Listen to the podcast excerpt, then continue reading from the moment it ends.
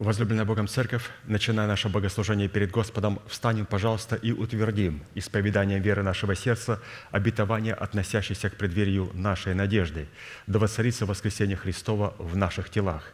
Аминь. Пожалуйста, будем петь псалом.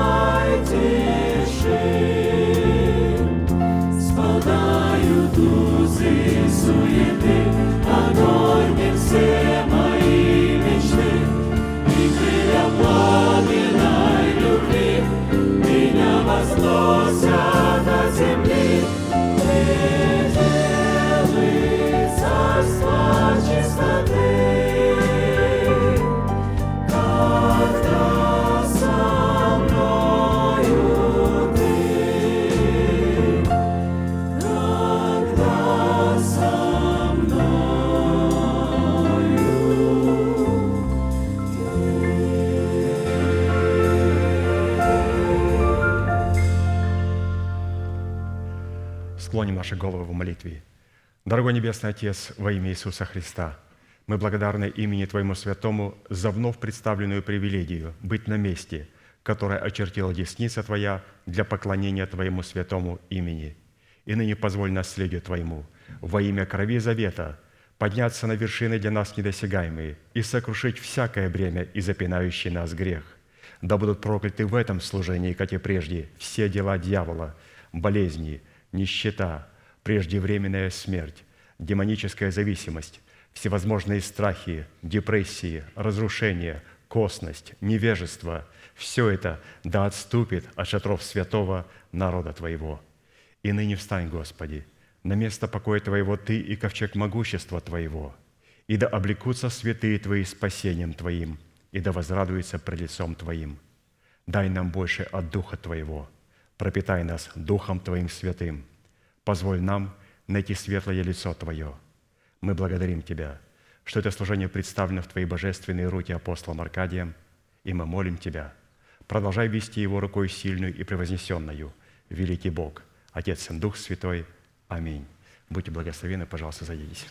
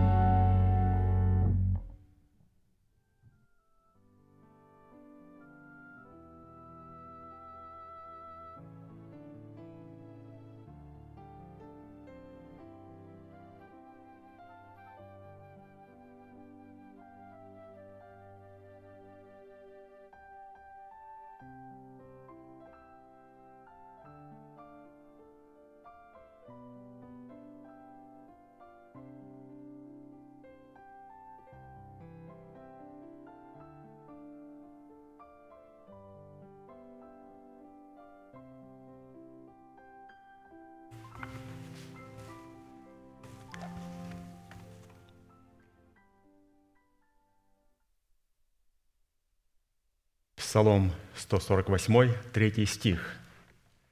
«Хвалите Его, солнце и луна, хвалите Его, все звезды света».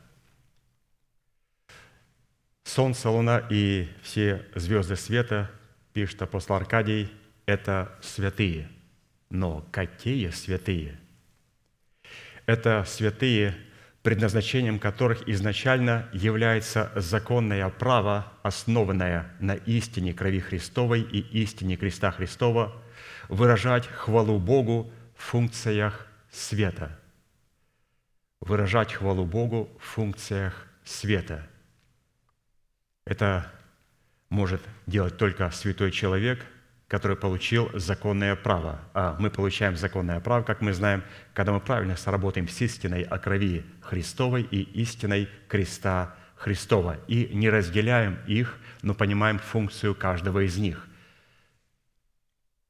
И поэтому, когда мы имеем законное право, то мы теперь можем выражать свою хвалу в функциях света. И это не просто хвала «я хвалю и славлю Господа». Там существует этот оттенок – но когда мы говорим о функциях света, то в спектре света существует очень много цветов и очень много оттенков, по которым мы определяем, с кем мы имеем дело, со святым человеком или не со святым человеком. Святой человек имеет всю гамму всех оттенков спектра света Божия. Итак, хвала Богу в функциях света имеет следующие составляющие, их 12. Вот он, спектр Божий. Хвалить – это значит, во-первых, чтить и почитать Бога десятинными приношениями. Хвалить – это славить и славословить Бога. Это восхвалять и прославлять Бога. Это представлять доказательства своей первородности и праведности перед Богом. Это сиять, изучать, излучать свет и светиться. Это перечислять имена и титулы Бога. Это перечислять совершенные дела Бога. Это хвалиться Богом. Это также не оставать и не покидать свое место в теле Христовом. Это быть верным своему призванию. Это изучать и восполнять желание Бога. Хвалить – это также доверять Богу и уповать на Бога. Вот посмотрите, как себя хвала проявляет в функциях света, или же хвала проявляя себя во святом человеке, который светится спектром божественной святости. И, конечно же, для того, чтобы иметь право на такую хвалу, необходимо эту хвалу приносить в формате жертвы. Не просто в формате слов, а в жертве, куда увлекается все наше естество. Жертва хвалы, как акт истинного поклонения, призвана присутствовать во всех имеющихся аспектах искупления. Псалом 49, 23.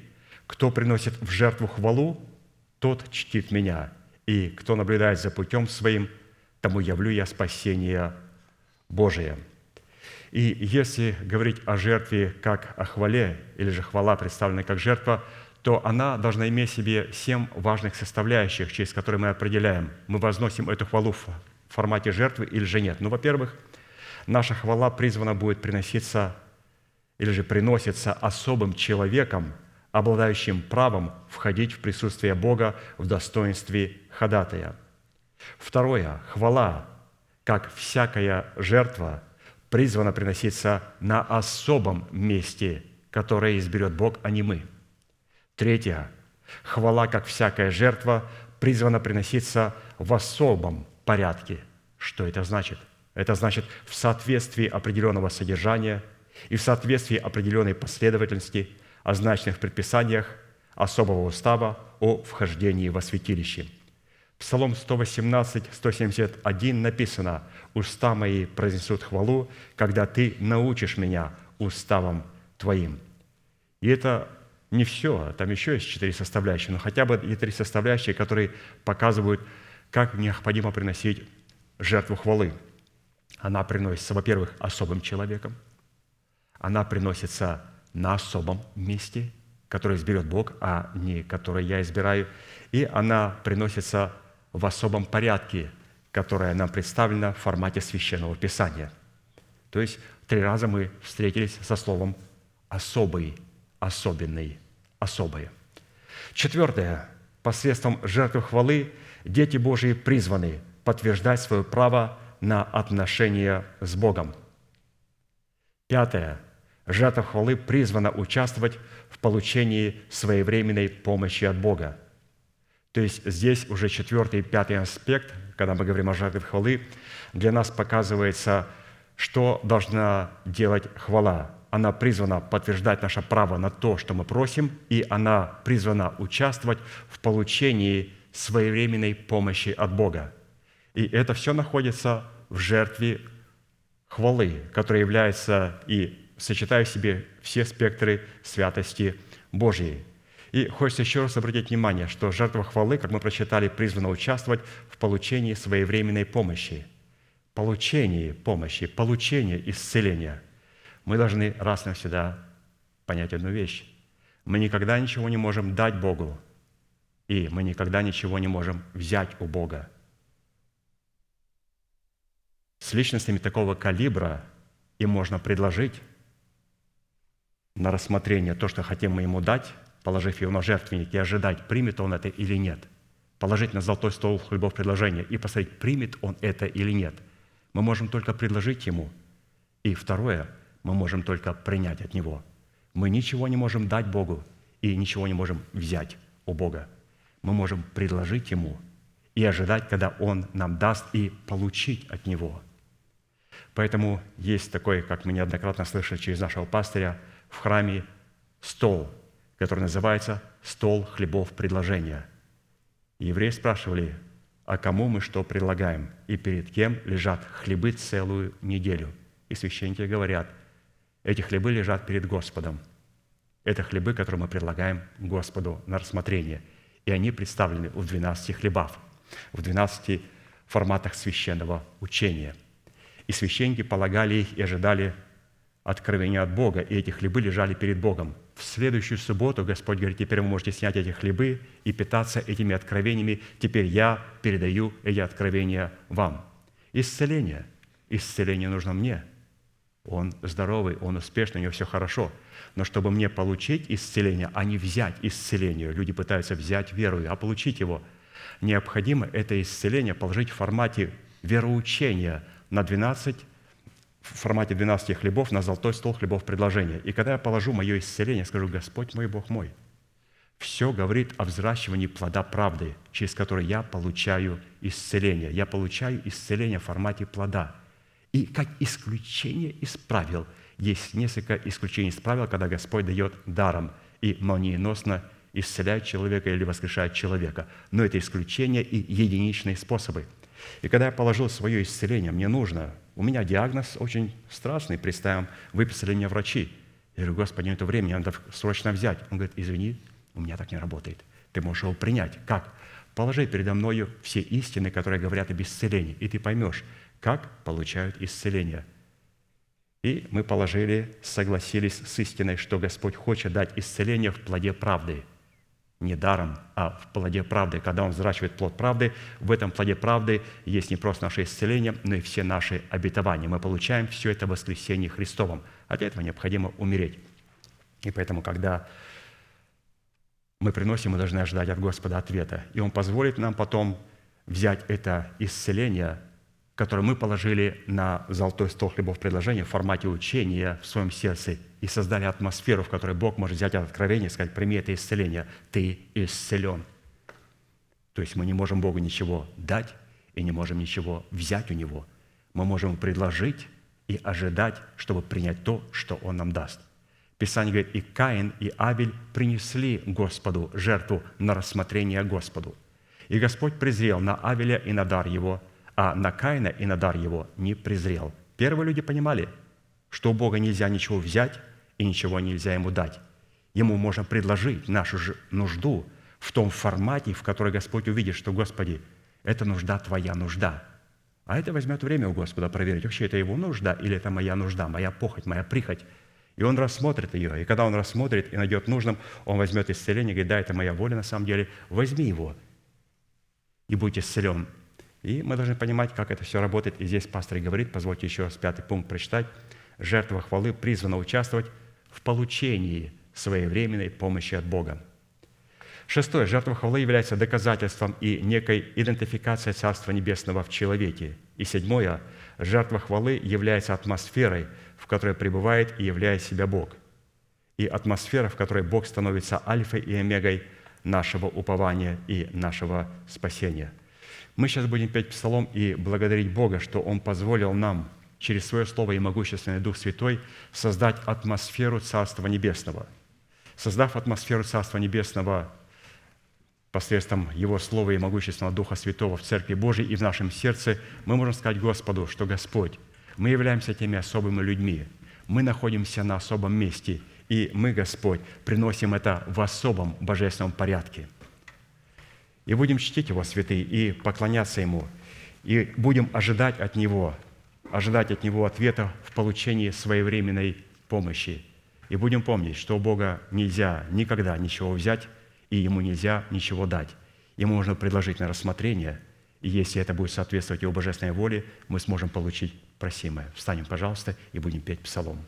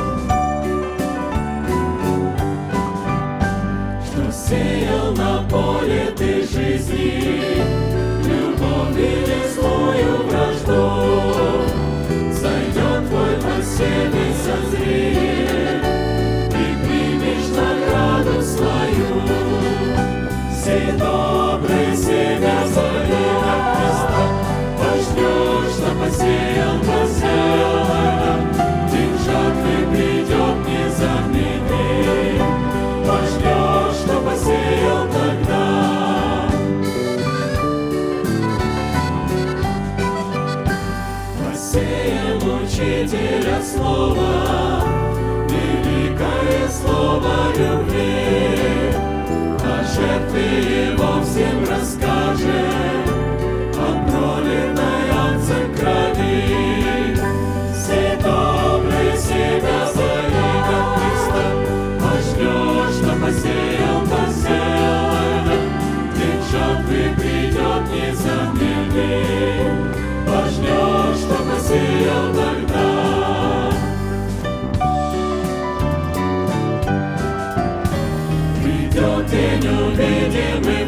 Небе всех избранных Божьих детей. Поклонимся вечному Богу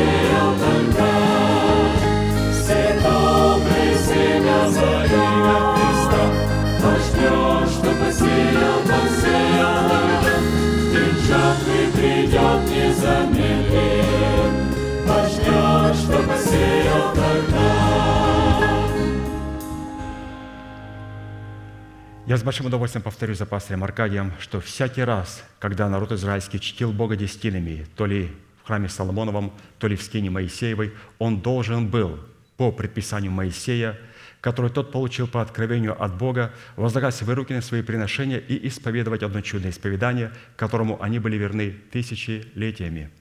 Мы с вами, будучи тем же Израилем, привитые к тому же корню, питаясь соком той же маслины, сделаем то же самое – Протяните вашу правую руку, символ правовой деятельности, и, пожалуйста, молитесь вместе со мной.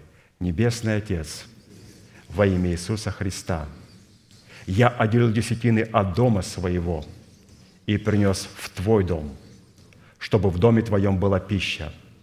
Я не отдаю в печали, я не отдаю в нечистоте, я не отдаю для мертвого, я глубоко верю в Твое неизменное Слово – и рад, что имею привилегию выражать мою любовь и признавать Твою власть. И ныне, согласно Твоего Слова, я молю Тебя, да откроются Твои небесные окна, и да придет благословение Твое до избытка на Твой искупленный народ во имя Иисуса Христа. Аминь. Будьте благословены, пожалуйста, садитесь.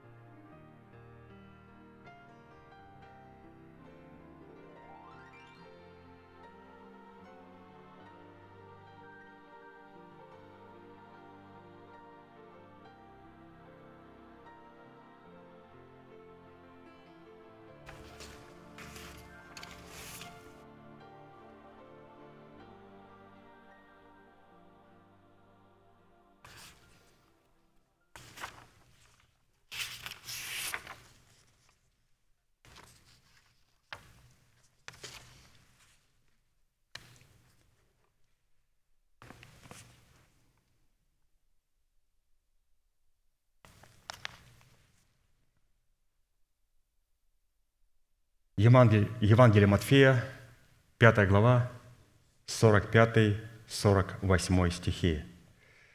Да будете сынами Отца вашего Небесного, ибо Он повелевает солнцу своему восходить над злыми и добрыми и посылает дождь на праведных и неправедных. Итак, будьте совершенны, как совершен Отец ваш Небесный. Призванные к совершенству. Это заповедь. И эта заповедь является наследием святых всех времен, и адресована эта заповедь Иисусом Христом сугубо своим ученикам. А поэтому люди, которые не признают власти человека Бога, посланного в жизнь, к наследию этой заповеди никакого отношения не имеют и, как пастор говорит, навряд ли когда смогут иметь. И для исполнения этой повелевающей заповеди нам необходимо, как мы знаем, взрастить праведность Божию. Праведность Божию в почве нашего сердца в формате древа жизни – 12 раз в году приносящего плод свой. Для того, чтобы быть совершенным, как совершен Отец наш Небесный, необходимо взрастить праведность Божию, и нам будет представлена праведность Божия в формате древа жизни. Древо жизни, которое приносит плод свой, на каждый месяц плод свой.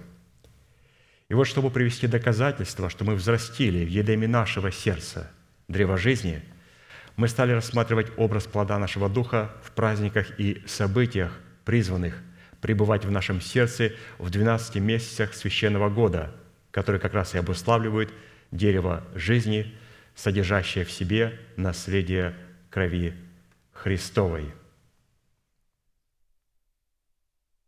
Все эти события, все эти праздники, все то, что происходило с Израилем в каждом месяце, они как генетика заходили в плод древа жизни – когда они постились, это все входило.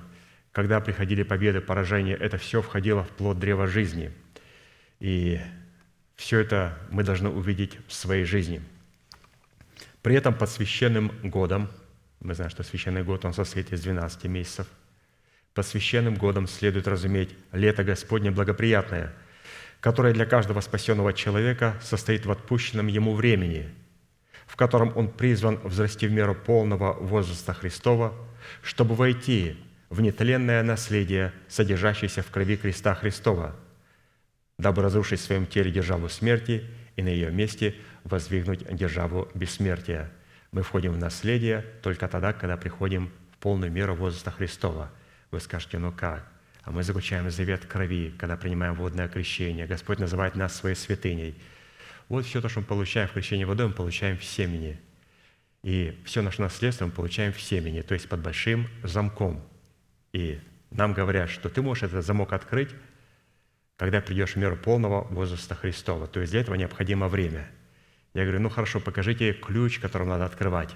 И мне показывают крест. Я говорю, чье имя написано? Он говорит, твое имя написано. Ты будешь своим крестом соработать с крестом Христовым. И это будет твой золотой ключик, чтобы войти в наследие через крест Христов, в наследие крови Христовой. Так у нас, у баптистов, пятидесятников говорили, что мы получаем все даром. Мы получаем даром только одну вещь. И эта вещь, она находится под замком, ее необходимо раскрыть.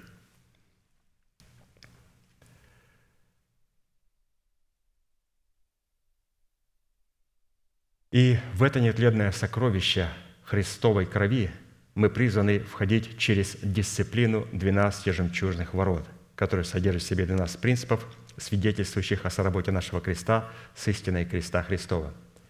Сегодня мы с вами продолжим рассматривать четвертый месяц Тамуз, который содержит в себе образ клятвенных обетований, связанных со спасением нашей души и с усыновлением нашего тела искуплением Христовым.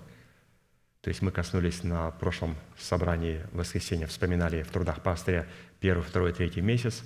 Сегодня мы будем читать его труды, которые нам будут показывать тайну, которую Бог сокрыл в четвертом месяце, который у евреев назывался Тамуз. Ну, может быть, я неправильно произношу, но мы, по крайней мере, хоть понимаем, о чем речь идет. В Израиле в 17-й день четвертого месяца Тамуза соблюдался пост в память о разбитии Моисеем скрижалей завета. Вот чем а, знаменит был четвертый месяц.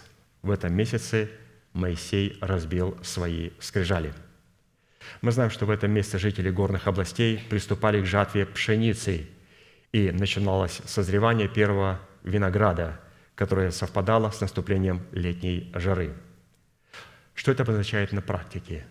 На практике всякий праздник сопровождался каким-либо видом жатвы, а вернее являлся жатвой какого-либо посева, в котором Бог взвешивал на своих весах и на своих весовых чашах, чашах правды, насколько наш вес отвечал требованиям веса или тяжести Его правды. Вот, пожалуйста, любой праздник начиналась жатва. Жатва ячменя, жатва пшеницы, жатва винограда. Нам достоверно известно, что разбитые скрижали завета – это образ истребления учением Христовым бывшего о нас рукописания или же учения, которое было против нас. Если человек не принесет плод Духа во взращивании в едеме своего сердца древа жизни в новом четвертом месяце, в свидетельстве того, что он во Христе Иисусе законом Моисея умер для закона Моисея, чтобы жить для Бога и жить Богом, то он утратит свое спасение, которое он получил в формате залога. Галатам 2, 19, 20. «Законом я умер для закона, чтобы жить для Бога. Я сораспялся Христу, и уже не я живу, но живет во мне Христос. А что ныне живу во плоти, то живу верою в Сына Божия, возлюбившего меня и предавшего себя за меня». Практически в событии этого поста представлен был результат от соприкосновения и противоборства между собой двух славных, великих, могущественных и тектонических законов Бога. Это закон Моисея и закон благодати. Закон Моисея, он обнаруживал грех и давал силу греху. Закон благодати лишал силы этого греха и изглаживал этот грех перед лицом Бога кровью креста Христова. Оба закона сами по себе божественные и взятые вместе представляют как святую, вечную и неизменную по своей сути природу Бога, так и Его святые, добрые и неизменные цели. Вот мы здесь еще раз встретились с определением закон Моисея и закон благодати, и что и тот, и другой закон нужен рожденному свыше чаду Божьему. Обязательно закон Моисея никто никуда не убирал. Потому что если мы имеем право на закон благодати, то это говорит о том, что закон Моисея был полностью удовлетворен. Вот Христос удовлетворил закон Моисея. И здесь мы увидели с вами, что закон Моисея, он обнаруживает грех. И иногда люди говорят, Господи, зачем ты дал такой закон, который дает силу греху? Он говорит, у меня другого не было возможности, чтобы не обнаружить грех. Я хотел, чтобы ты увидел своего Голиафа, чтобы ты увидел ту мерзость. Я должен был дать ему силу, и чтобы сказать, Господь мой и Бог мой, кто может сразиться с этим Голиафом? Господи, зачем ты ему дал ту силу? Он говорит, в такого великана легче попасть. О, тебе же будет легче убить его. Если бы он был как блоха, найди эту блоху. А так он велик, великан. Поэтому закон Моисея, он дает силу греху. И грех, он-то не имеет мудрости. Он поднимается как великан. И мы говорим, о, превосходно, вот это мишень. Теперь я вижу, что живет во мне.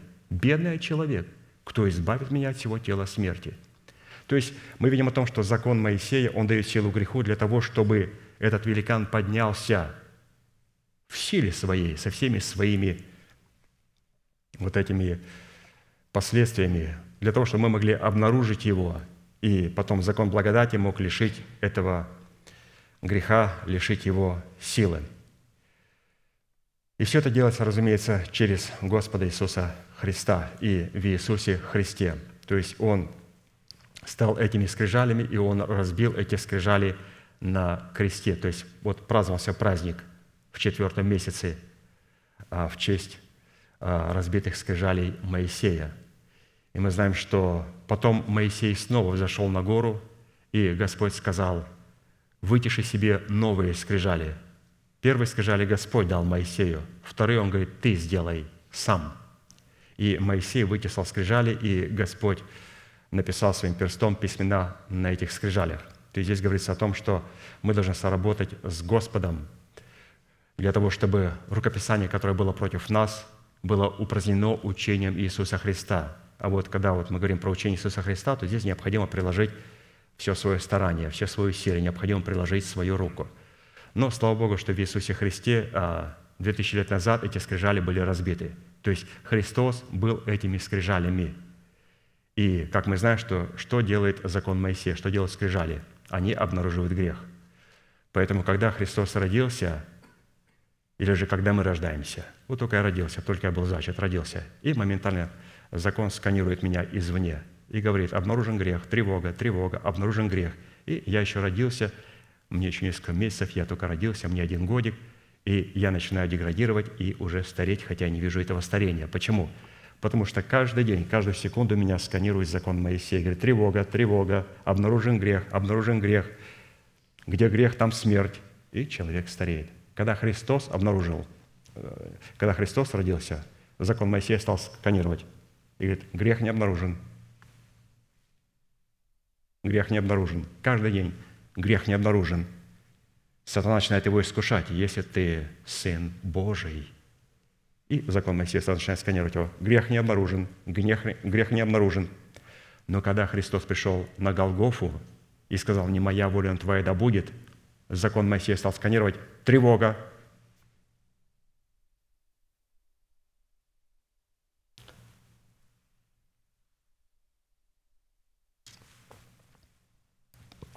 грех обнаружен, должен умереть.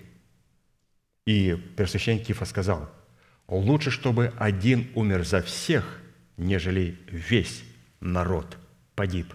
И Писание говорит, он даже и не знал, что он предсказывал слова пророка, что он возьмет грехи своего народа на себя. И поэтому уникальность Христа была в том, что внутри он был святой, и он грех возложил только на себя, внутри у него не было греха. Писание говорит, Бог возложил на него, на него наши немощи, на него наши болезни, возложил грехи всех нас на него. И когда он возложил на него, у него в сердце продолжали быть скрижали завета. Он продолжал нести статус святых скрижалей завета. И эти скрижали завета были разбиты на Голгофе. То есть Христос был не просто этими скрижалями, стал этими скрижалями, доказал, что Он является этими скрижалями, но также Он был и показал себя, что Он является законодателем. И поэтому, когда эти скрижали разбиты, Христос нам дал учение. Учение об оправдании. Закон Моисеева – это учение об осуждении, учение осуждения, закон благодати – это учение об оправдании. И при том а, уникальность этого учения заключается в том, что когда вы берете закон Моисея и открываете его, и берете этот луч света, и берете это учение, и он должен полностью совпасть с законом, потому что закон – это есть тень будущих. Если взять куции проповеди проповедников и поставить их, они будут совершенно не соответствовать этому – но если возьмете учение Иисуса Христа, пришедшего во плоти, которое мы обнаружим в книге Бытия и в книге Откровения, и потом поставим свет святости Божией, и поставим его, говорим, Господь мой, Бог мой, совпадает. Это тень, а это тело во Христе Иисусе. Поэтому мы должны понимать, что Христос был этим учением и что Он был этими скрижалями. И Он разбил на Голгофе эти скрижали для того, чтобы дать нам учение, или же, иными словами, добавился к закону Моисея закон благодати. Закон Моисея нужен. Почему? Он должен обнаружить грех. Закон благодати позволит нам лишить силы этого греха. Однако, прежде чем закон, дающий силу греху, и тот, который обнаруживает грех, и которому умираем для закона, чтобы жить для Бога, нам необходимо вначале родиться от семени слова истины. Вот обратите внимание, что практически а, истина или же закон начинает нас сканировать тогда, когда мы рождаемся свыше. Когда мы рождаемся от наших плотских родителей, там все пропитано грехом. Но когда мы рождаемся свыше, Господь начинает нас сканировать этим грехом, для, э, извините, законом для того, чтобы обнаружить этот грех. Для этого необходимо родиться свыше. Иакова, 1 глава, 18 стих. «Восхотев, родил нас словом истины, чтобы нам быть некоторым начатком его созданий». Только родившись от семени слова истины, мы становимся перед возможностью и необходимостью законом умереть для закона, чтобы жить для Бога через сораспятие со Христом. То есть следует отличать формат оправдания, который мы получаем в момент рождения от семени слова истины в формате залога – от формата плода правды, взращенного нами из семени оправдания. Так как существует разница между семенем оправдания, от которого мы рождаемся от Бога, и между плодом, взращенным из этого семени, в котором наше оправдание получает утверждение в плоде правды. То есть мы рождаемся свыше для чего? Для чего Господь дает нам оправдание? Для того, чтобы оправдание необходимо утвердить. Человек, который получил оправдание даром по благодати. Если он не утвердит своего оправдания, он потеряет его, он погибнет. А как утвердить оправдание? Оправдание получает утверждение в плоде правды. Представляете, святые? Оправдание, которое человек не сможет утвердить, оно будет потеряно. Оправдание, которое человек утверждает, а он утверждает только в плоде правды, это жизнь, которую человек сохранил. Итак, вопрос – в чем состоит природная суть корня правды, из какого источника исходит правда, а также какими характеристиками Писание наделяет такие слова, как правда, оправдание, праведный и праведность. Этимология слов «правда», «оправдание», «праведный» и «праведность» на иврите содержит весьма богатую смысловыми оттенками семантику, так как в итоге раскрывает, кем является Бог, что сделал для нас Бог и что Он лежит делать нам, чтобы наследовать все то, что сделал для нас Бог – то есть вот эти три вопроса а, можно ответить, если человек знает, что такое правда, что такое оправдание, что такое праведник и что такое праведность. Что такое правда? Разумеется, говоря о правде, мы говорим о личности Бога, о той программе, которая была на небесах и была явлена нам в лице Иисуса Христа. Правда – это святость, закон, свет и оправдание. Это праведность, законность, справедливость. Это заповедь, устав и постановление – это суд, правосудие и справедливость. Это прямота, верность, истинность. Это постоянство и продолжительность. Это непреложность, истинность и истина.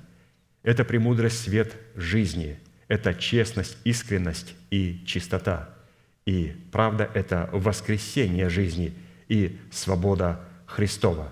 То есть вот правда. Что такое правда? Это программа, рассчитанная на праведного человека – Маленькая программка нам дают, вот такой, говорят, что это?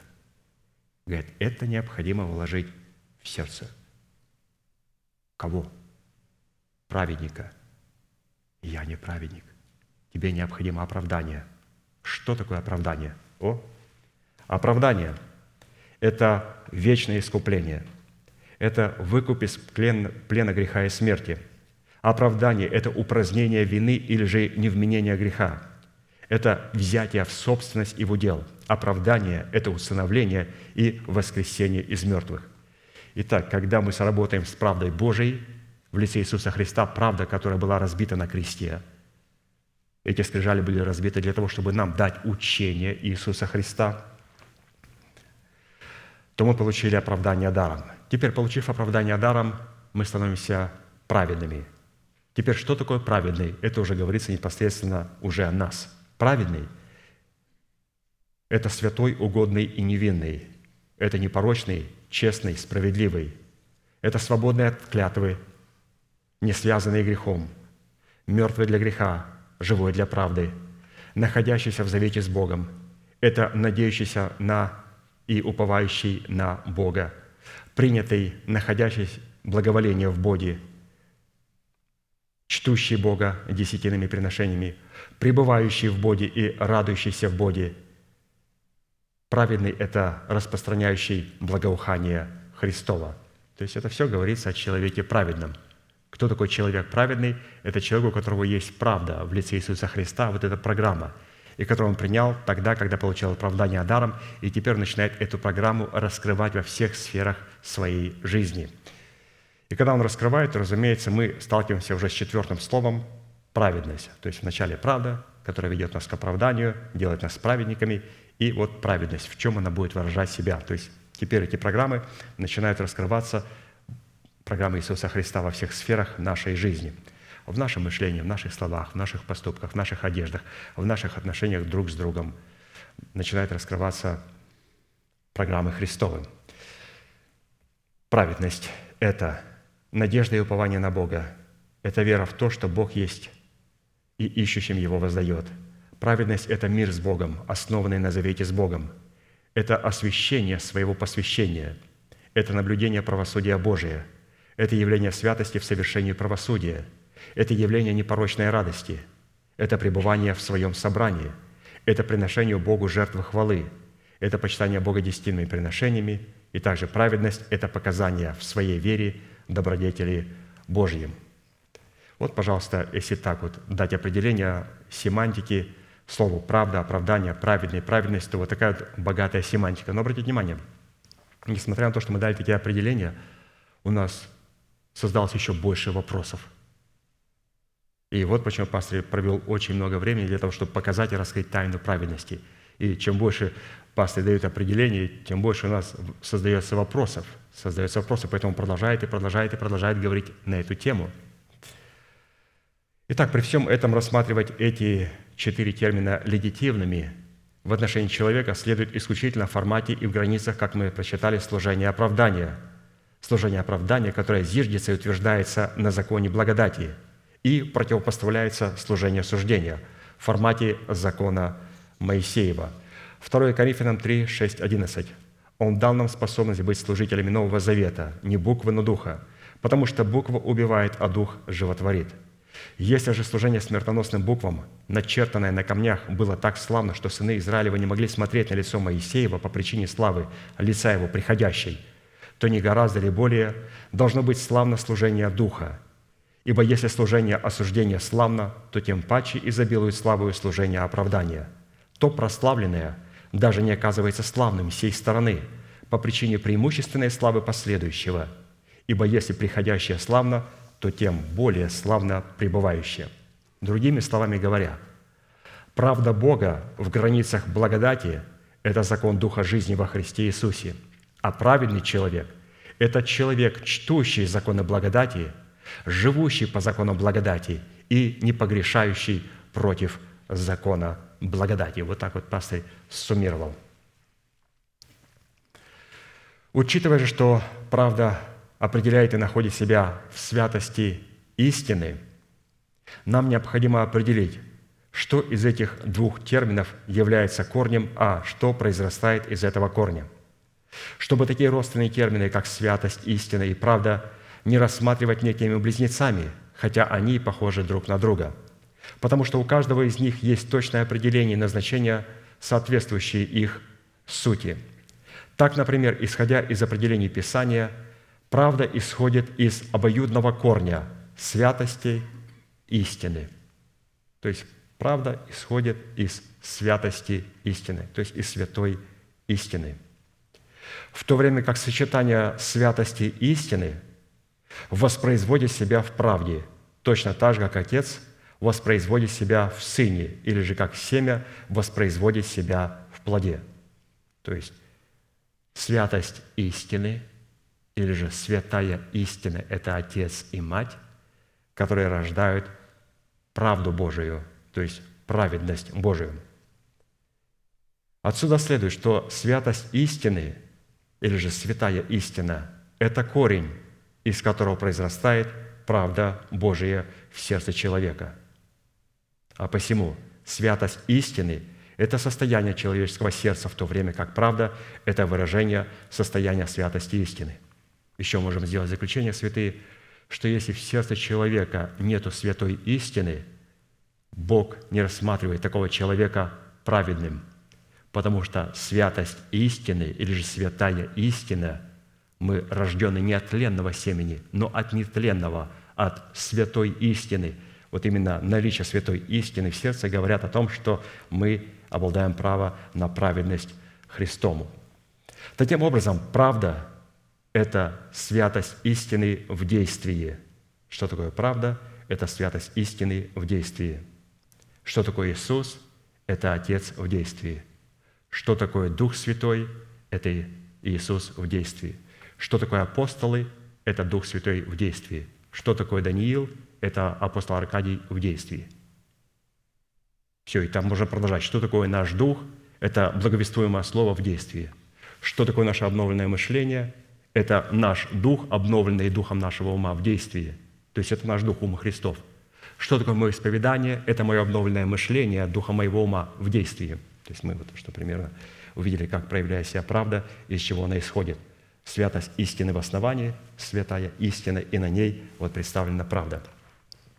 Еще раз, Таким образом, правда – это святость истины в действии или результат того, что воспроизводит святость истины.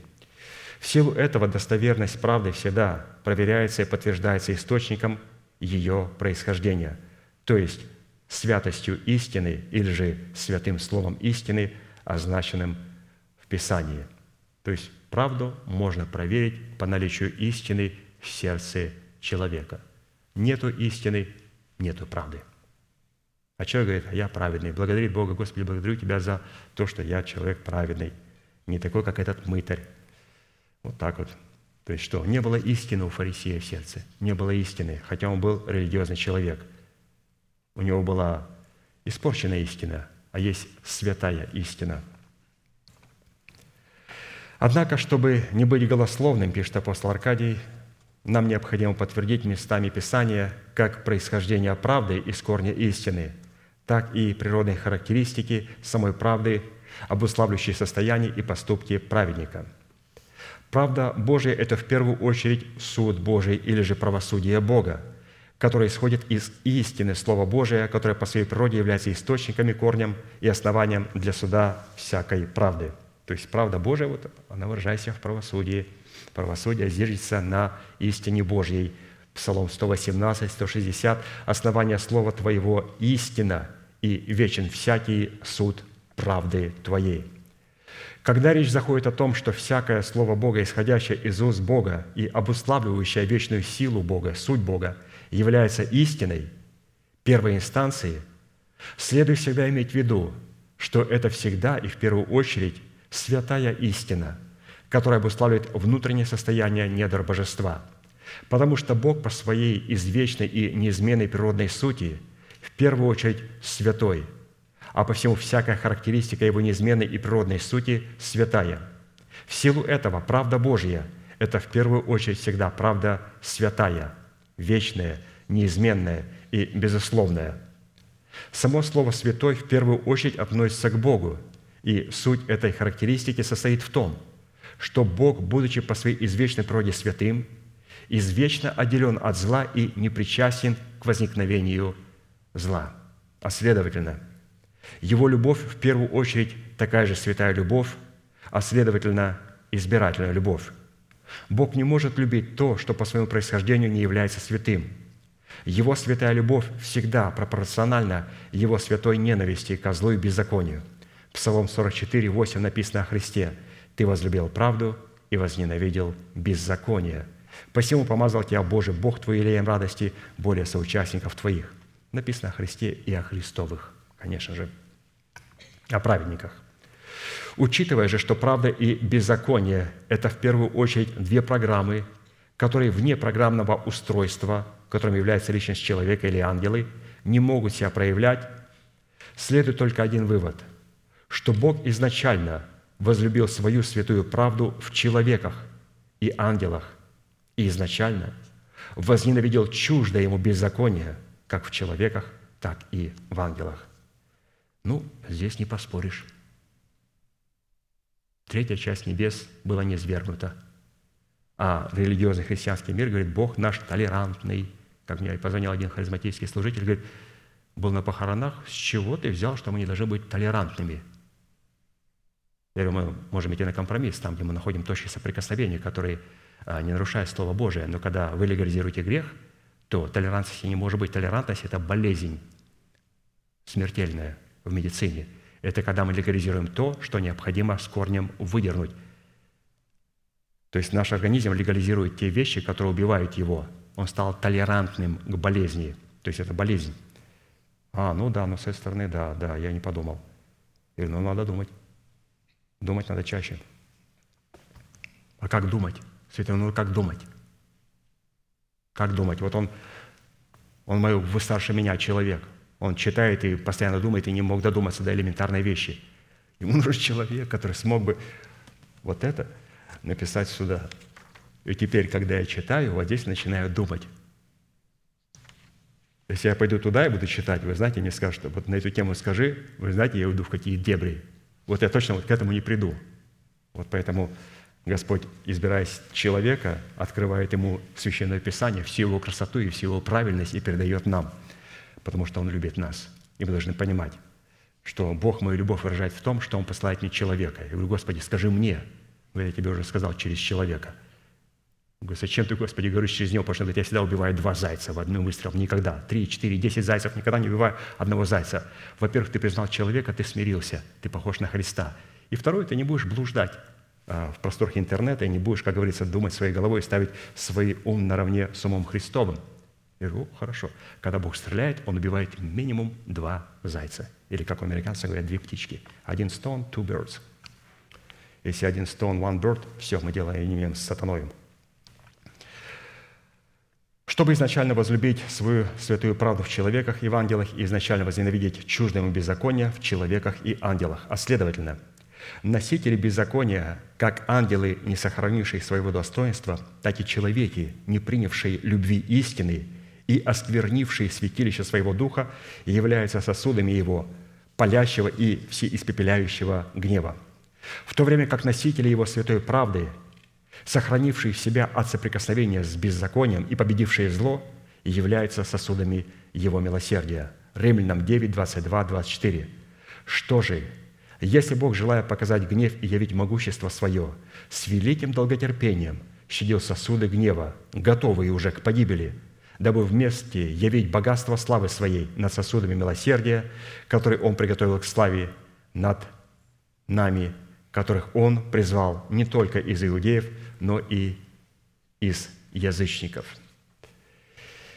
И так далее нам будет представлено четыре вопроса, на которые мы будем отвечать и будем в этой теме пребывать до тех пор, пока пастор не вернется, он скоро уже вернется, но пока будем пребывать вот в этом четвертом празднике, то есть, или же точнее, а, в четвертом месяце а, древа жизни, где Господь будет открывать полномочия его правды, Его оправдания, Его праведности. Итак, четыре вопроса. Первое. Каким достоинством Писание наделяет правду Божью, явленную в разбитых скрижалях, как программу Божью, рассчитанную быть в сердце человека. То есть в этой составляющей мы посмотрим на правду как на программу Божью, которая рассчитана на сердце человека. Во-вторых, какими достоинствами Писание наделяет правду Божью, явленную в разбитых скрижалях, как программу Божью, уже принятую и пребывающую в сердце человека. То есть второе мы посмотрим, когда эта программа, о которой мы сегодня поговорим, просто что это за программа нам была дана. Во-вторых, потом в следующих собраниях мы посмотрим, когда эта программа попала в сердце, и когда мы ее раскрыли, посмотрели, что там есть в этой программе, в которой мы пребываем и которую мы приняли. Третье по каким характеристикам следует определять праведного человека. Ну, раз мы открыли эту программу в своем сердце и начинаем ее распечатывать, то мы теперь можем дать определение, на самом деле, кто такой праведный человек. Ну и четвертое, мы сосредоточим свое внимание на главное назначение правды Божьей в сердце человека. И главное назначение мы увидим, чтобы сделать нас наследниками мира через праведность по вере. Достаточно продолжительная тема, как оно и написано, что он стал наследником праведности по вере. То есть он стал наследником мира через праведность. Но чтобы дойти до этой праведности, чтобы стать наследником мира, чтобы открыть свое наследие, сказать, Господь мой, Бог мой, это, это наше. Конечно же, это наше. Но для этого необходимо посмотреть, какая программа должна впасть в мое сердце, каким должно быть мое сердце, когда оно распечатывается в моем сердце, как определить, что оно там начинает распечатываться. То есть мы видим праведного человека, по каким Э, можно определять его параметрам, что он праведный, что в нем распечатывается правда Божия. Итак, давайте приведем некоторые примеры. Сегодня мы будем говорить просто о программе Божьей, о Боге, что Он заложил в эту программу. Итак, первое. Правда Божья, явленная в разбитых скрижалях, как программа Божья в сердце человека или рассчитана на сердце человека, через человека Иисуса Христа бросила в сердце человека вызов служения осуждения и воздвигла служение оправдания. Вот, пожалуйста, на этой программе мы берем, и прежде чем покупать, написано, она дает нам служение оправдания и устраняет служение осуждения. Иеремия 33, 14, 16. «Вот наступят дни, говорит Господь, когда я выполню то доброе слово, которое изрек о доме Израилевом и о доме Иудином. В те дни и в то время возвращу дому отрасль праведную, и будет производить суд и правду на земле. В те дни Иуда будет спасен, и Иерусалим будет жить безопасно, и нарекут ему имя Господь оправдание наше». В данном изречении посредством возвращения Давиду праведной отрасли воздвигнуто служение оправдания, которое призвано спасти Иуду Иерусалим от служения осуждения. Под праведной отраслью, взращенной от Давида, имеется в виду Сын Божий, родившийся из рода и дома Давидова, от Девы Марии в достоинстве Сына Человеческого. И чтобы отменить служение осуждения – Иисус должен был родиться от жены и подчинить себя закону, закону, который дает силу греху. И затем, будучи подчиненным закону, который не мог привести человека к оправданию, он был взращен Богом в начальника оправдания, где он, как семя, павшее в землю, посредством крестной смерти умер в образе разбитых скрижалей – который он олицетворял перед Богом в служении осуждения. И таким образом осудил в самом себе грех во плоти, или же смертью Своею лишил силы имеющего державу смерти, то есть дьявола, чтобы его дети, принявшие его и пребывающие в нем, могли быть избавлены от страха смерти. Евреям 2, 14, 15 написано, «А как дети, дети Божии, причастны плоти и крови, то и Он, Иисус Христос, также воспринял онный, то есть облегся в наше тело, подобное нам, дабы смертью Своею лишить силы имеющего державу смерти, то есть дьявола, и избавить тех, которые от страха смерти через всю жизнь были подвержены рабству.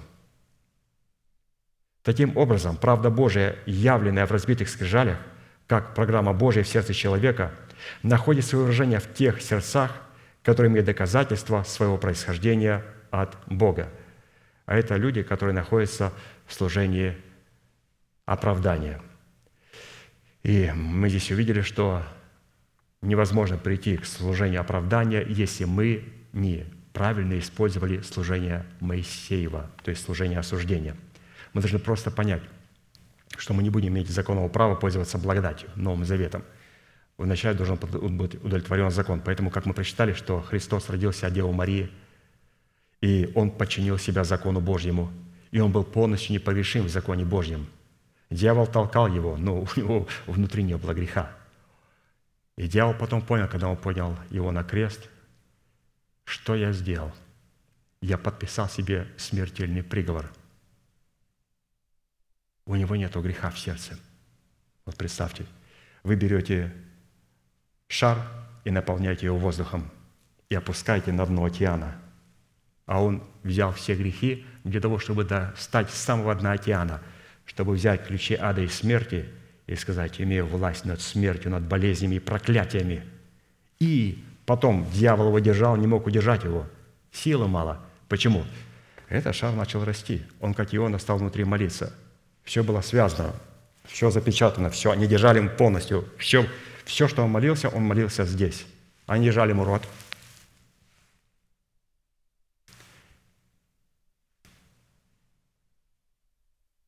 И они не могли удержать его, и он вылетел из ада. Почему? Ну, в аду не может быть человек, в сердце которого есть память дел Божьих. Не может быть в аду. Люди, которые попадают в ад, у них нет памяти. Они не знают, как молиться, о чем молиться – у них сердце не было очищено от мертвых дел. Они говорят, что, по-моему, там надо было креститься. Вы помните, что на земле надо было делать? Креститься. Там, вы помните, что надо было? Я не очистил свое сердце от мертвых дел. Я не написал туда учение Христа. У меня нет памяти. Как говорить к Богу, чтобы Он меня отсюда забрал? И он знал, как это делать. У него было сердце, в котором была память Божия. И поэтому, когда он был в аду, он был извлечен из ада. Христос имел в себя память, и поэтому Он опустился, так как Он взял грехи всего мира, и эту всю взял тяжесть всего мира, своих детей, и Он опустился до самого дна. Ему нужно было обязательно опуститься до самого дна, до самой глубины. Опуститься не просто в ад, а в глубины смерти. Что такое глубины смерти? Ад – это куда сбрасываются все грешники. Смерть – это где пребывают люди, которые были святы и ангелы, но которые сделали решение быть сатаною. Нечестивые люди – Каин, Иуда, Корей, Дафан, Аверон, Люцифер – все те, которые были близки к Богу и сказали, «Я ненавижу тебя, я ненавижу твой порядок, я не переношу тебя». Это смерть. Ад – это люди. Пьяницы, наркоманы, блудники, и вот эти все и так далее, воры, мафиози, убийцы, насильники и так далее. Не буду приносить их все. В общем, вся это, это просто ад. Смерть – это люди, которые стали сатаною, которые знали близко Бога и сказали, я ненавижу тебя, и твой порядок, и твою церковь ненавижу. И все, и Христос должен был туда опуститься, и прямо туда опустился Он, и достал ключи из этой глубины и дал нам спасение – то есть мы здесь увидели, святые, а что сделал для нас Христос. То есть вот эта отрасль Давида праведная. Он был праведным в своем духе. Далее, правда Бога явлена в разбитых скрижалях, как программа Божья в сердце человека – это величественный путь правды, на котором в сердце человека пребывает и владычествует жизнь Бога, и на стезях ее нет места смерти. Притча 12, 28. «На пути правды – жизнь, и на стезе ее нет смерти. Исходя из имеющейся констатации, следует, человек, ищущий или же идущий по пути правды, записанным в своем сердце, найдет жизнь или же облечется в жизнь вечную. Почему? Потому что стезя праведных, как светило лучезарное, которое более и более светлеет до полного дня. Путь же беззаконных, как тьма. Они не знают, обо что споткнуться. Притчи 4, 18, 19. Таким образом, правда Божия, как программа Божья, явлена в разбитых скрижалях, находит свое выражение в тех сердцах, светильник которых, как светило лучезарное, более и более светлеет для полного дня. То есть оно более и более светлеет до полного дня, и наше исцеление, когда оно светлеет до полного дня, становится для нас очень явственно видным – а, спасение наших детей становится очень хорошо и ясно для нас видно. Но представьте, я сказал, там написано вот спасение ваших детей, обетование. Но там темно, в комнате нету. Я говорю, надо, чтобы там было светло, а там нету источника света. Там есть лампочка? Нету. А где эту лампочку взять? Я говорю, эта лампочка находится в вашем сердце. Когда взойдет солнце правды, то в этом солнце правды, в характере Христовом, будет свет, и мы увидим Господи, вот оно написано. Все обетования мы должны прочитать. А чтобы прочитать, необходимо зажечь свет. А чтобы зажечь свет, необходимо его зажечь. Там нету кнопочек никаких. Этот свет находится в нашем сердце. Его необходимо распечатать в характере Христовом. И мы читаем, говорим, Господи, что Ты и весь Твой дом. Благодарю Тебя за спасение моих детей. То есть надо прочитать это. Все обетования, исцеление. Исцеление, оно находится в той комнате. Там темно. Необходимо вот через плод правды, через характер Христов прочитать, что ты исцелен. Далее мы продолжаем смотреть, что включает в себя вот эта программа правды Божьей, которую нам необходимо распечатать в своем сердце. Далее, правда Бога, явленная в разбитых скрижалях, как программа Божья в сердце человека, дана всем обиженным за истину в путях, показанных Моисею и в делах, показанных сынам Израилевым. Псалом 102, 6, 7. Господь творит правду и суд всем обиженным. Он показал пути свои Моисею и сынам Израилевым дела свои». То есть те святые, которые, а, которым Господь показал свой путь, и те Израили, то есть те святые, которые видят дела Божьи в своей жизни, то, разумеется, они будут такими обиженными, их будет обижать религия, она их ненавидит. Но Господь сказал, через правду Божию Он даст нам победу. Под категорией всех обиженных, которым Господь творит правду и суд – явно имеется в виду Моисей и сыны Израилевы, но в нашем случае это Церковь Господа Иисуса Христа. Правда и суд, который Господь творит Моисею, представлен в показании ему путей Господних, а правда и суд, который Господь творит сынам Израилевым, представлен им в показании дел Господних. Отличие правды, показанной в путях Бога Моисею и в делах Бога сынам Израилевым, состоит в том, что пути Господни – это цели Господни, воля Господня – предназначение Господне, планы Господни, стратегия Господня. То есть это то, что Господь дает через своих посланников. Цели, волю, предназначение, планы и стратегию. То есть мы говорим о том, каким образом Господь, мы сработаем с правдой Божьей, вот с путями Господними. Не я выбираю себе пути, я соглашаюсь с теми путями, которые Господь показал Моисею, то есть с той стратегией, как, как оно лучше. Иногда говорят, святые говорят, ты знаешь, мне кажется, будет лучше так. Ну, раньше или сейчас вообще у нас вообще прекрасно все, очень хорошо, просто радоваться можно. Но раньше было так, ты знаешь, будет лучше вот так, будет лучше так. Ну, все-таки стратегию Господь открывает своему человеку, которому поставил во главе. А вот дела Господни, что это такое? Дела Господни – это выполнение целей Господних, выполнение воли Господней, выполнение предназначений Господних, выполнение планов Господних – это результат, результаты стратегии Господней. То есть дела Господни, которые были явлены Израилю, это сработа нашей веры с верой Божьим. Таким образом, правда Божья, явленная в разбитых скрижалях, как программа Божья в сердце человека, находит свое выражение в тех сердцах, которым Бог показал свои пути и которым Он показал свои дела. И нам сказали, ну можешь коротко сказать в нескольких словах, что значит Он показал пути свои Моисею показал дела свои Израилю. Мы говорим, это просто, что моя вера должна сработать с верой Божьей – вот она сработает в порядке Божьем. Одному показывает пути, а нам показывает дела. То есть мы должны задействовать а, свое сердце в соработе с той стратегией, которую Бог нам открывает через Церковь Божию. Правда Божия, далее читаем. Знакомимся с этой программой, которая уже находится в нашем сердце, уже распечатана, но нам необходимо постоянно вспоминать о ней, постоянно вспоминать. То, что мы научились включать компьютер, это еще ни о чем не говорит. То, что мы должны научиться пользоваться всеми этими программами. Далее, правда Божия, явленная в разбитых скрижалях, как программа Божия в сердце человека, это выражение благодати Божьей, свидетельствующей в сердце человека об оправдании Божьем по вере во Христа Иисуса. Галатам 2, 21. «Не отвергая благодати Божьей, а если законом оправдания, то Христос напрасно умер». Человек, пытающийся задобрить Бога своей деятельностью, выраженной в своей добродетели и религиозном аскетизме, отвергает благодать Божию, в которой он мог бы получить оправдание даром по благодати искуплением в Иисусе Христе. Галатам 5, 4, 6. «Вы, оправдывающиеся законом». Посмотрите, кому он пишет. Я когда прочитал, говорю, Господи, подожди, это что, послание к евреям? Нет, послание к галатам, язычники, они стали соблюдать закон Моисея. К ним пришли лжебратья, лжеапостолы и говорят, это что?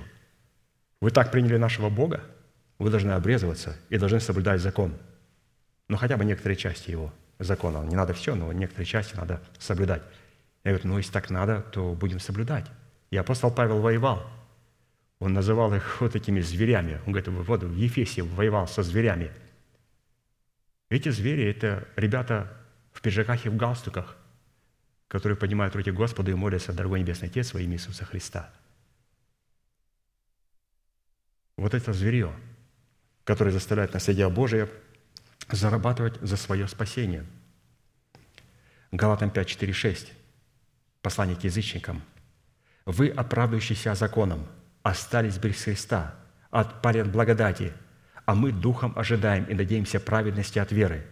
Ибо во Христе Иисусе не имеет силы ни обрезания, ни обрезания, но вера, действующая любовью. Это он писал, как ему сказали, язычникам. Таким образом, правда Божия, как программа Божья, явленная в разбитых скрижалях, находит свое выражение в тех сердцах, которые приняли свое оправдание во Христе Иисусе даром по благодати Божьей искуплением во Христе Иисусе. Это очень важно. То есть мы получаем оправдание даром по благодати искуплению в Иисусе Христе. Теперь вот эта благодать, которая нам дала оправдание даром, она должна воцариться в нашем сердце через праведность. И когда вот она воцарится через праведность, то то спасение, которое мы получили в формате залога, мы получаем его в свою собственность. Далее знакомимся с этой программой, с которой мы уже знакомы. Правда Божия явлена в разбитых скрижалях, как программа Божия в сердце человека и рассчитана на сердце человека. Это правда вечная – которое является в сердце человека законом Бога, происшедшим из истины Бога и воздвигнутым истиной Бога. Псалом 118, 142. Правда Твоя – правда вечная, и закон Твой – истина». Правда Божия, будучи природой Бога и Его программой, является точно такой же вечносущной, как и сам Бог. А посему, взращенная и воздвигнутая Богом из семени Его истины в сердце человека, вечно сущий закон, она является в сердце человека эталоном истины и подтверждением истины.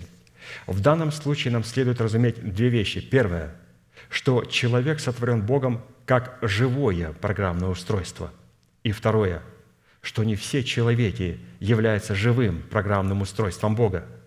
Чтобы быть программным устройством Бога, принадлежащим Богу, в котором Он мог бы вкладывать программу своей правды, необходимо родиться от Бога.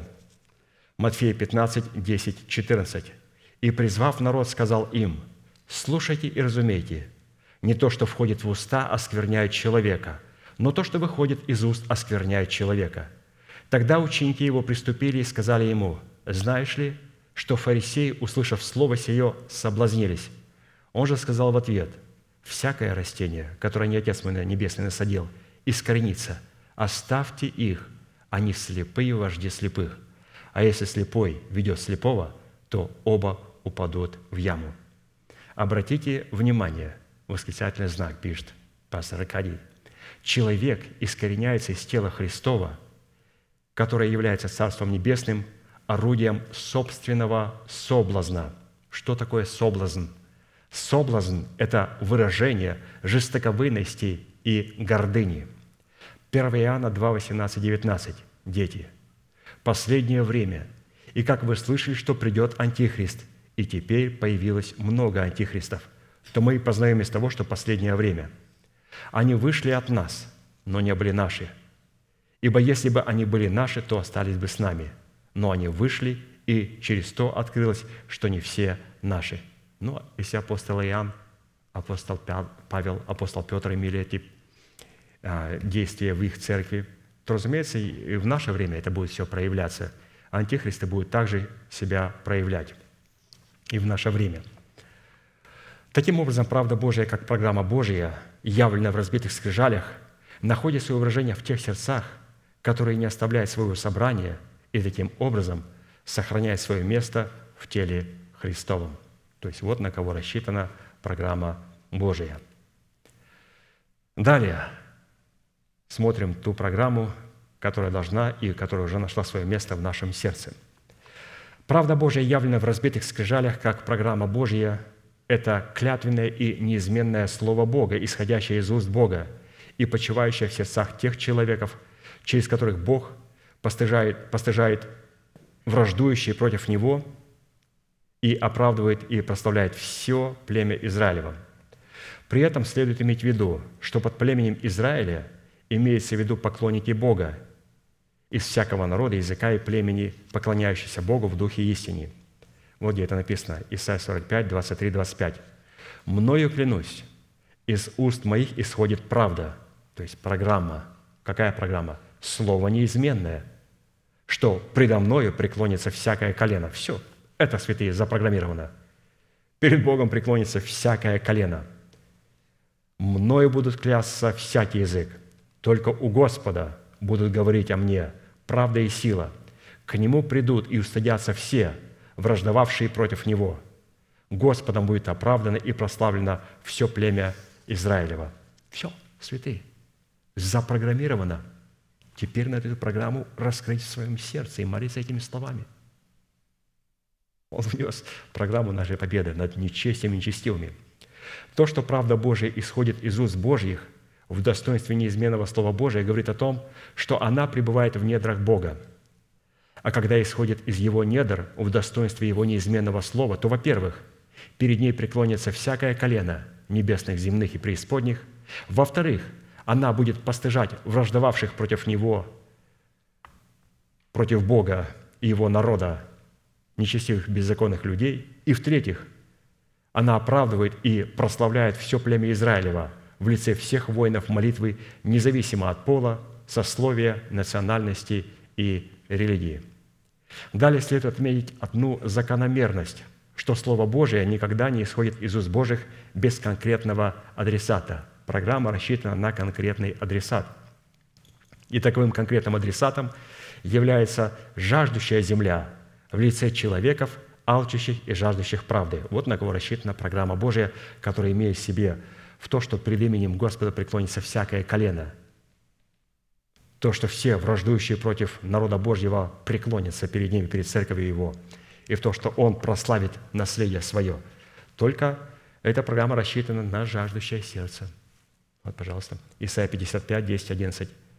«Как дождь и снег не сходит с неба и туда не возвращается», говорится о программе Божьей, «но напаяет землю и делает ее способную рождать и произвращать, чтобы она давала семя тому, кто сеет, и хлеб тому, кто ест, так и слово мое, программа моя, которая исходит из уст моих, оно не возвращается ко мне тщетным, но исполняет то, что ему угодно, и совершает то, для чего я послал его». Разумеется, для этого необходимо найти вот эту землю, жаждущую и алчущую святой истины и правды Божьей. Далее читаем, мы смотрим и знакомимся с этой программой, вспоминаем, вернее, мы с ней знакомы, но она лежит на золотом столе хлебов предложения, и необходимо теперь снова почтить а, и обратить в молитву. Правда Божья явлена в разбитых скрижалях, как программа Божья, представлена в сердцах человеков, в горах Божьих и в безднах великих, в которых Бог содержит и сохраняет судьбы праведников. Псалом 35, 7. «Правда Твоя, как горы Божьи, и судьбы Твои, бездна великая, человеков и скотов хранишь Ты, Господи». Исходя из определений Писания, Бог хранит как сосуды гнева, готовые к погибели, чтобы погубить их, и чтобы в отношении их будущность ничего не изменилась, так и сосуды милосердия, чтобы прославить их спасением. Однако в данном изречении горы Божии и суби Божии уподоблены великим безднам и обуславливают содержание правды Божьей. И назначение этих институтов Божьих в лице гор Божьих и великих бездн – обуславливающих великие судьбы Бога, предназначенные Богом, чтобы хранить человеков и скотов. То есть горы Божьи и бездны Божьи, они рассчитаны для того, чтобы хранить человеков и скотов. Теперь необходимо понять, что это за горы Божьи, что такое за бездны, как судьбы Божии, и о каких скотах и человеках идет речь. Человеки и скоты в данном изречении представлены как нечто единое, составляющее одно целое – в лице сосудов милосердия, которых Бог рассматривает в образах своих гор. Потому что под человеками подразумевается духовная жизнь человека, а под скотами – душевная жизнь человека. Вот поэтому Писание говорит, ты хранишь и человека, и, то есть, скот человеков и скотов хранишь ты. То есть, ты хранишь мой дух и спасаешь мою смертную душу – но вопрос, а как Он спасает, как Он хранит человеков и скотов, как Он сохраняет а, мой дух и вот это мою душу. Раньше там, ну, меня радует, что сейчас они там стали скоты, там ягнята, кто-то может там, то есть тельцы могут быть, а раньше там не было скотов. Раньше было там зверье, там было рыкающее, мяукающее, хрюкающее. Все это было, но никто там не блеял у меня раньше. До тех пор, пока не слышал слова истины, в моей душе там что-то рычало, что-то когда-то мяукало, что-то хрюкало. А сейчас там что-то воркует, что-то блеет, как агнец, воркует, как голубица. А, ну, какой там звук издают орлы, точно не помню, пастор говорил, что-то забыл. Ну, тоже издают звук, но, разумеется, не воркует.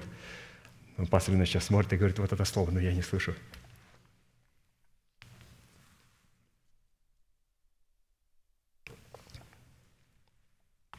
Для этого необходимо иметь горы Божии судьбу Божию. Горы Божии, что такое горы Божии? Это носители истины.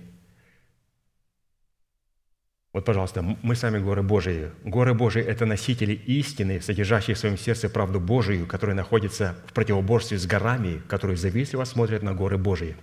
То есть мы носители истины, которые содержат правду Божию и обетование Божие.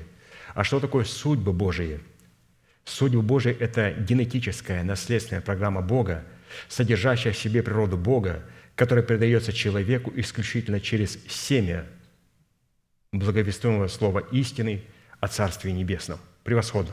То есть горы Божии и судьбы Божии. Мы с вами носители истины Божией, и это позволяет нам носить генетическое наследство программы Божией. И когда у нас есть горы и вот эти судьбы, которые представлены в безднах, когда они у нас есть, то тогда Господь будет сохранять от человека до скота и будет печься о них, чтобы спасти их. Далее, правда Божия, явленная в разбитых скрижалях, является в сердце человека основанием престола Божьего, окруженного его облаком и его мраком. Псалом 96, 2, 4. «Облако и мрак – окрест его, правда и суд Клокочет, по-моему, орел клокочет, да? Что-то читаю и слышал слово клокочет. Наверное, клокочет, да? Это воркует, этот клокочет. Не знаю.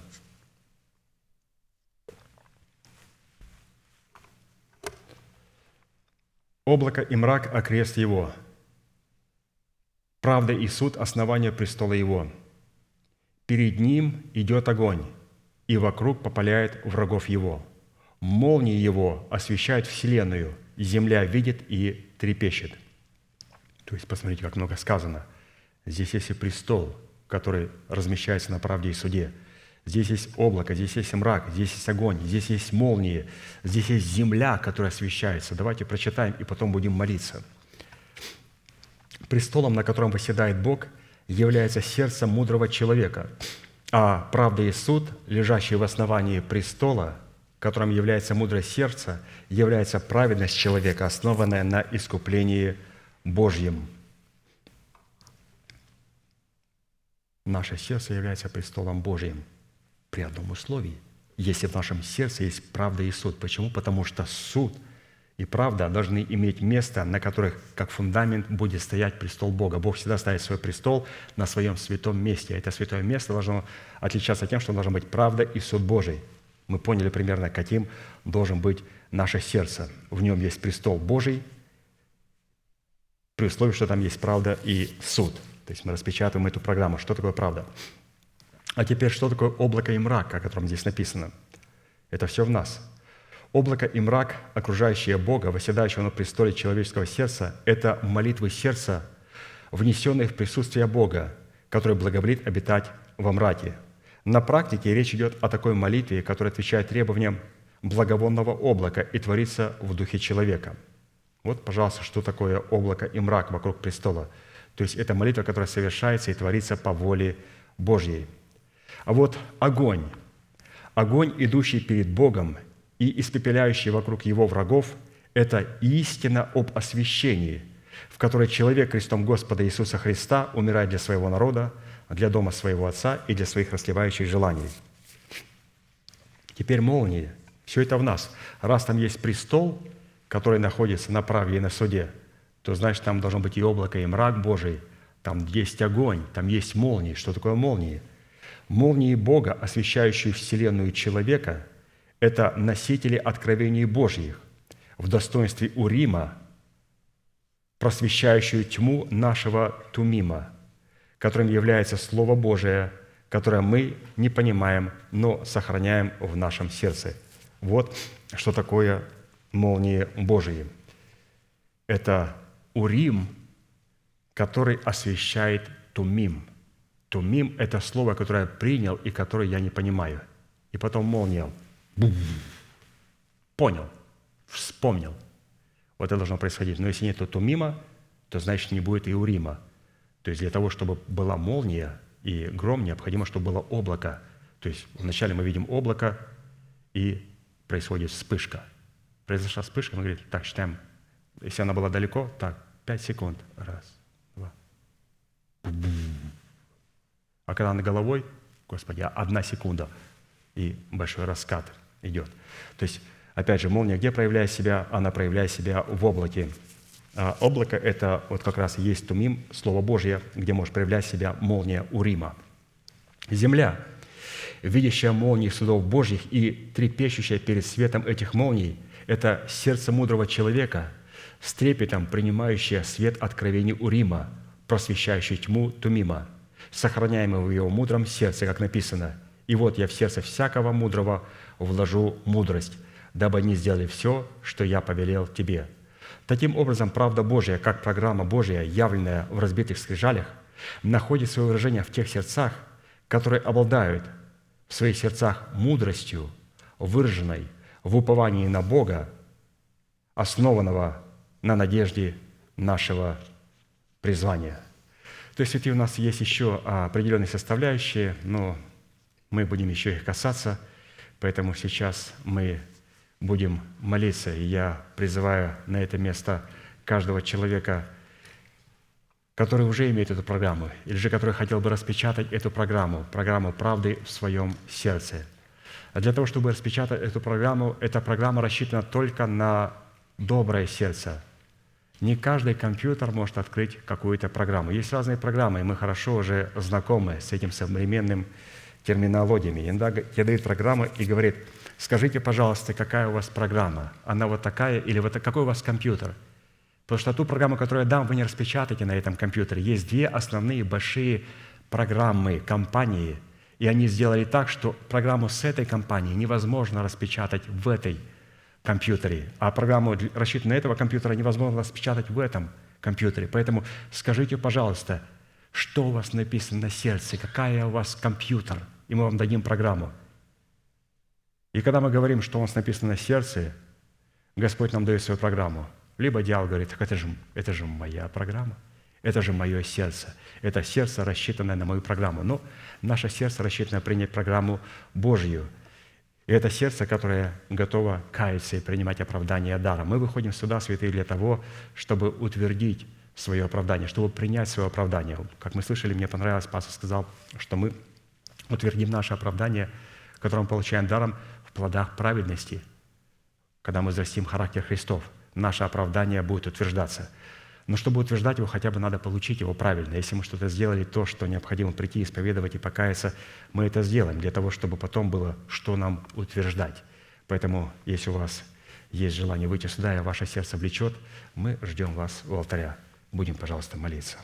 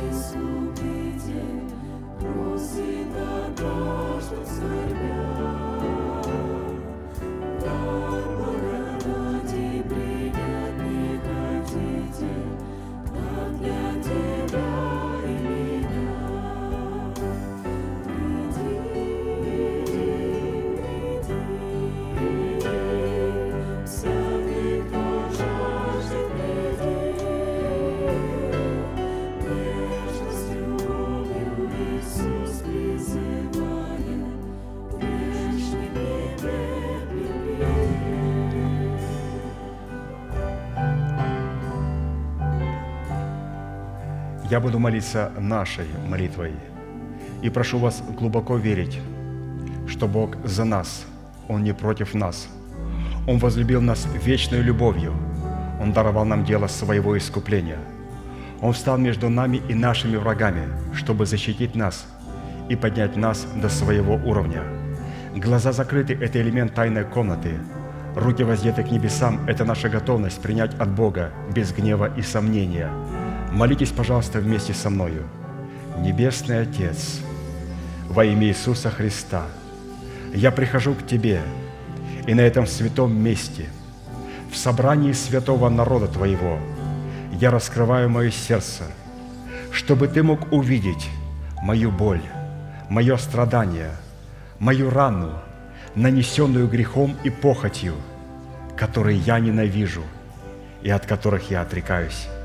Я прихожу к Тебе с моей зависимостью, запинающим грехом, болезнью, страхами, попранной честью и поруганным достоинством. Прошу Тебя, прости меня, омой, окропи меня, очисти меня, исцели меня – восстанови меня, защити меня. И прямо сейчас, перед небом и адом, я хочу исповедать, что согласно Твоего Слова я омыт, я очищен, я исцелен, я восстановлен, я оправдан, я спасен. Прощаются грехи ваши и беззакония ваши во имя Иисуса Христа. Да благословит тебя Господь, да презрит на тебя светлым лицом своим и помилует тебя, и да даст тебе мир. Да падут вокруг тебя тысячи и десятки тысяч, одесную тебя, а к тебе не приблизится. Да придут на тебя благословения гор древних и холмов вечных. Да придут все эти благословения на тебя и на все потомство твое. И весь народ да скажет Аминь.